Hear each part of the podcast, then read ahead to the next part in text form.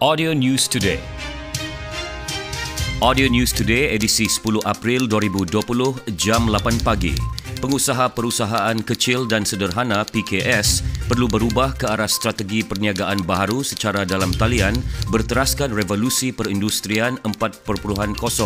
Ia bagi memastikan perniagaan mereka terus berkembang walaupun berdepan penularan wabak COVID-19 yang dilihat menjejaskan pertumbuhan ekonomi negara.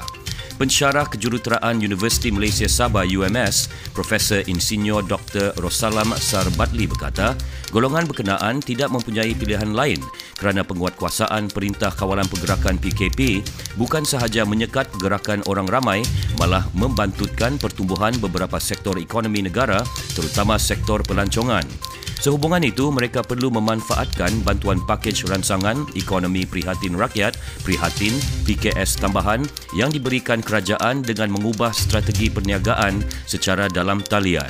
Pada masa sama, kerajaan juga perlu mempertimbangkan pembangunan aplikasi mudah alih untuk membantu PKS turut serta dalam perniagaan dalam talian. Beliau berkata demikian ketika ditemui pemberita di Kota Kinabalu.